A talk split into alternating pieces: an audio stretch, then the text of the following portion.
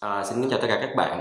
Thì khi tôi chia sẻ rằng à, chúng ta nhận được ơn cứu độ là nhờ ân điển và nhờ đức tin, cũng như chúng ta được xưng công chính là bởi vì nhờ đức tin, thì có rất là nhiều bạn mới nói với tôi rằng ở trong kinh thánh cũng có một câu là đức tin không có việc làm là đức tin chết.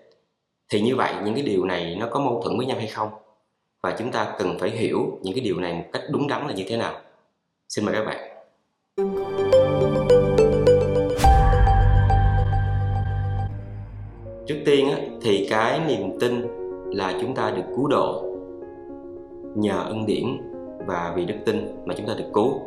Nó nằm ở trong thư Epheso chương 2 câu 8 và câu 9 còn cái niềm tin là chúng ta được xưng công bình bởi đức tin thì nó nằm ở trong thư Roma chương 5 câu 1 và cái câu kinh thánh là đức tin không có việc làm, là đức tin chết thì nó nằm ở trong thư của Gia Cơ hay là Gia Cô Bê đó, chương 2 câu 26 trước tiên thì chúng ta sẽ tìm hiểu cái bối cảnh cũng như cái độc giả của những lá thư này là như thế nào. Hai cái lá thư mà Paulo gửi cho cái tín hữu ở Epheso cũng như ở Roma là hai cái lá thư hướng dẫn niềm tin cho những người mới tin Chúa cho những người là dân ngoại. Dân ngoại ở đây tức là tất cả những ai không phải là người Do Thái người Việt Nam, người Ý, người Pháp tất cả đều là dân ngoại. Bởi vì dân riêng của Chúa chính là người Do Thái thì trong hai lá thư này Paulo hướng dẫn niềm tin cho họ. Hướng dẫn cho họ biết rằng tại sao họ nhận được ơn cứu độ, cũng như rằng hướng dẫn cho họ biết rằng họ được xưng công bình là vì đức tin, chứ không phải là vì việc làm. Trong khi đó, cái lá thư mà của gia cơ hay là gia cô bê đó, thì cái lá thư này gửi cho hội thánh đa số là người do thái. Và cái hội thánh này đã tin chúa rất là lâu rồi. Và với cái lá thư này thì gia cơ muốn răng dạy những cái người đã tin Chúa lâu năm rồi, nhưng mà họ chỉ sống hình thức bề ngoài. Tức là miệng thì họ nói là họ tin Chúa, nhưng mà họ không có thể hiện ra cái việc làm của họ. Đồng thời, gia cơ cũng sửa dạy họ rất là nhiều điều. Ví dụ như là phải quản trị môi miệng rồi tất cả những cái những cái thói hư tật xấu của một người tin Chúa lâu ngày. Thì rõ ràng chúng ta thấy rằng hai cái hoàn cảnh cũng như là hai cái độc giả của các cái lá thư này nó hoàn toàn khác nhau. Thành thử chúng ta không thể nào đem các cái lá thư này lên đặt cùng một lúc được. Như vậy thì giữa cái ơn cứu rỗi của Chúa và việc làm tốt, chúng ta phải hiểu thế nào cho đúng.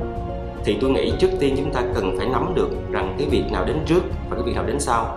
Có một hình ảnh mà Phaolô sử dụng rất là hay ở trong thư Roma chương thứ 11 tức là Phaolô nói rằng người Do Thái họ vốn dĩ là những cái cành cây, những cái cành gốc ở trong cái thân gốc của Chúa và chúng ta là những cái cành dại bên ngoài và như vậy đó, Đức Chúa Trời quá yêu thương chúng ta nên Ngài đã ghép cái cành dại của chúng ta bên ngoài vào cái thân của Ngài. Bây giờ xin đọc. Đó là ở Roma chương 11 câu 17 18.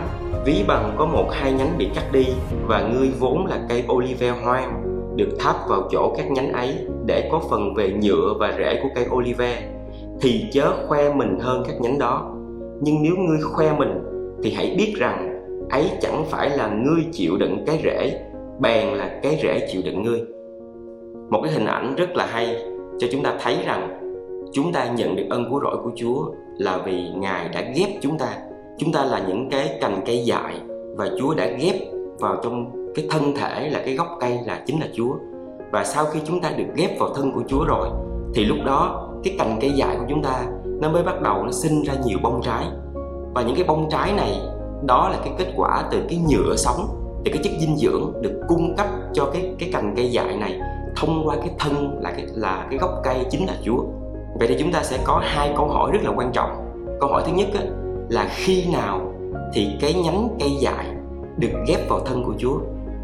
Và câu hỏi thứ hai rằng nếu như cái nhánh cây dại này đã được ghép vào thân của Chúa nhưng mà nó không có sinh hoa trái, không sinh bông trái thì phải làm sao?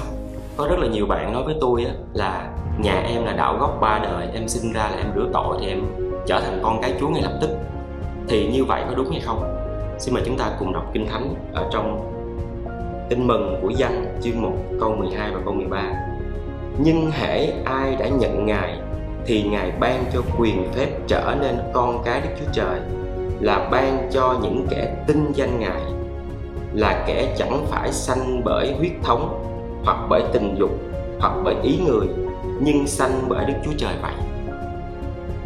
kinh thánh của Giăng đã giải thích rất là rõ ràng cho chúng ta biết rằng, những ai tin vào danh của ngài thì ngài sẽ ban cho cái quyền phép trở nên con cái đức chúa trời.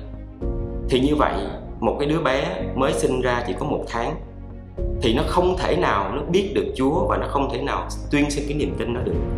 Thì như vậy, hoàn toàn nó không thể trở thành con cái của đức chúa trời và ở câu 13 văn lại giải thích cho chúng ta rất là rõ ràng là kẻ chẳng phải sanh bởi huyết thống, tức là không phải cha mẹ là người tin nhận Chúa. Thì bởi huyết thống thì con cái ngay lập tức trở thành người tin Chúa. Điều đó là hoàn toàn sai. Và cái điều thứ hai, hoặc bởi tình dục, có nghĩa rằng không phải là vì chồng tin Chúa thì vợ sẽ trở nên con cái Chúa. Và cái điều thứ ba là hoặc bởi ý người có nghĩa là không phải là nguyên cái dòng họ, vì nguyên cái dòng họ muốn rằng cái đứa trẻ này trở thành con cái Chúa, thì nó sẽ trở thành con cái Chúa. Dân đã cho chúng ta thấy rất là rõ ba cái điều này, không phải bởi huyết thống hoặc bởi tình dục hoặc bởi ý người, nhưng cái người này sẽ được sanh lại bởi Đức Chúa Trời vậy. Thì như vậy, chỉ có những ai tin nhận vào danh của Chúa, nhờ ân điển và vì lòng tin, thì người đó mới được trở nên con cái Đức Chúa Trời người đó mới nhận được cái sự cứu rỗi của Chúa. Còn rửa tội hoặc là phép bắp tem hoàn toàn không có đem đến cái ơn cứu rỗi cho người đó. Rửa tội hoặc là phép bắp tem nó chỉ là một cái nghi thức để công bố cái niềm tin của cái người đó trước tất cả mọi người nhằm mục đích là cùng khích lệ với những người con cái Chúa khác trong cái cuộc sống chúng ta tin theo Chúa. Và cái câu hỏi tiếp theo á, là nếu như một cái cành đã gắn vào thân của Chúa rồi nhưng nó không có sinh những cái hoa trái thì làm sao? Thì tôi nghĩ trước tiên chúng ta phải xét lại là cái cành này nó đã thật sự được gắn vào thân của Chúa hay chưa? Nếu như nó đã thực sự được gắn vào thân của Chúa rồi, nhưng nó không sinh nhiều hoa trái, có nghĩa là cái những cái dưỡng chất từ cái thân nó chưa qua cái cành, thì chúng ta phải làm sao để cái dưỡng chất nó từ cái thân nó qua trong cái cành? Tôi có một cái ví dụ khác để các bạn dễ hình dung. Ví dụ như khi các bạn đo cái nhịp đập của tim, đúng không ạ? Thì các bạn để cái máy đo ở trên trên cái tay các bạn, thì các bạn sẽ thấy nó nhịp nhịp nhịp nhịp. Thì khi các bạn có cái nhịp đập ở tim, tức là trong trái tim các bạn đập, đúng không ạ? Thì khi mà các bạn đo ở tay các bạn không thấy nhịp nữa, thì có nghĩa rằng tim chúng ta đã ngừng đập, chúng ta không thấy không thấy nhịp nữa. Thì cái giải pháp ở đây là chúng ta hãy làm sao cho cái tim chúng ta đập lại. Chứ không phải cái giải pháp ở đây là chúng ta đập vô cái tay để mà nó có nhịp đập các bạn hình dung được không ạ? Tức là khi mà một cái cành nó không có những cái trái nữa, thì chúng ta phải làm sao để cái dưỡng chất để nó bơm ra cái cành, chứ không phải là cố gắng để có cái trái trên cái cành đó. Vậy thì làm sao để mà trái tim chúng ta có thể đập lại? Hay làm sao để mà cái nhựa sống từ cái thân của Chúa có thể bơm qua cành chúng ta được? Chúng ta hãy cầu nguyện để chúng ta nói chuyện với Chúa và chúng ta đọc kinh thánh để chúng ta nghe, lắng nghe lời Chúa nói chuyện với chúng ta.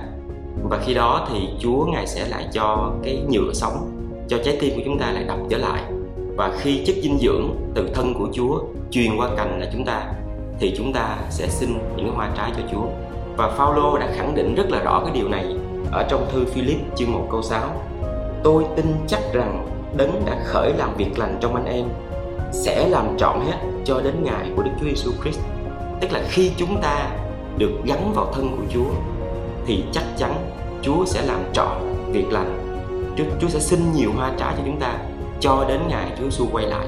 Tôi hy vọng cái video này sẽ giúp cho các bạn hiểu được rằng cái sự cứu rỗi của Chúa chính là việc chúng ta là một cái cành cây dài được gắn vào thân của Chúa thì cái điều đó là cái điều đến trước tiên rồi sau đó cái cành cây dài của chúng ta chúng ta nhận được cái dưỡng chất của Chúa và chúng ta sinh nhiều bông trái thì mọi cái vinh quang nó đều thuộc về cái thân của Chúa. Vì nhờ cái chất dinh dưỡng của Chúa mà chúng ta có thể sinh được bông trái còn nếu như chúng ta nghĩ rằng chúng ta cố gắng làm nhiều việc tốt để mà chúng ta được gắn vào thân của Chúa, cũng giống như là một cái cành, nó cố gắng có nhiều bông trái để nó được gắn vào thân của Chúa. Nhưng chúng ta nhớ rằng việc cái cành nào được gắn vào thân của Chúa đó là sự lựa chọn của Chúa. Chúa quyết định điều đó, chứ không phải cành quyết định. Cảm ơn các bạn rất là nhiều. Và hẹn gặp lại các bạn trong video tiếp theo. Xin chào.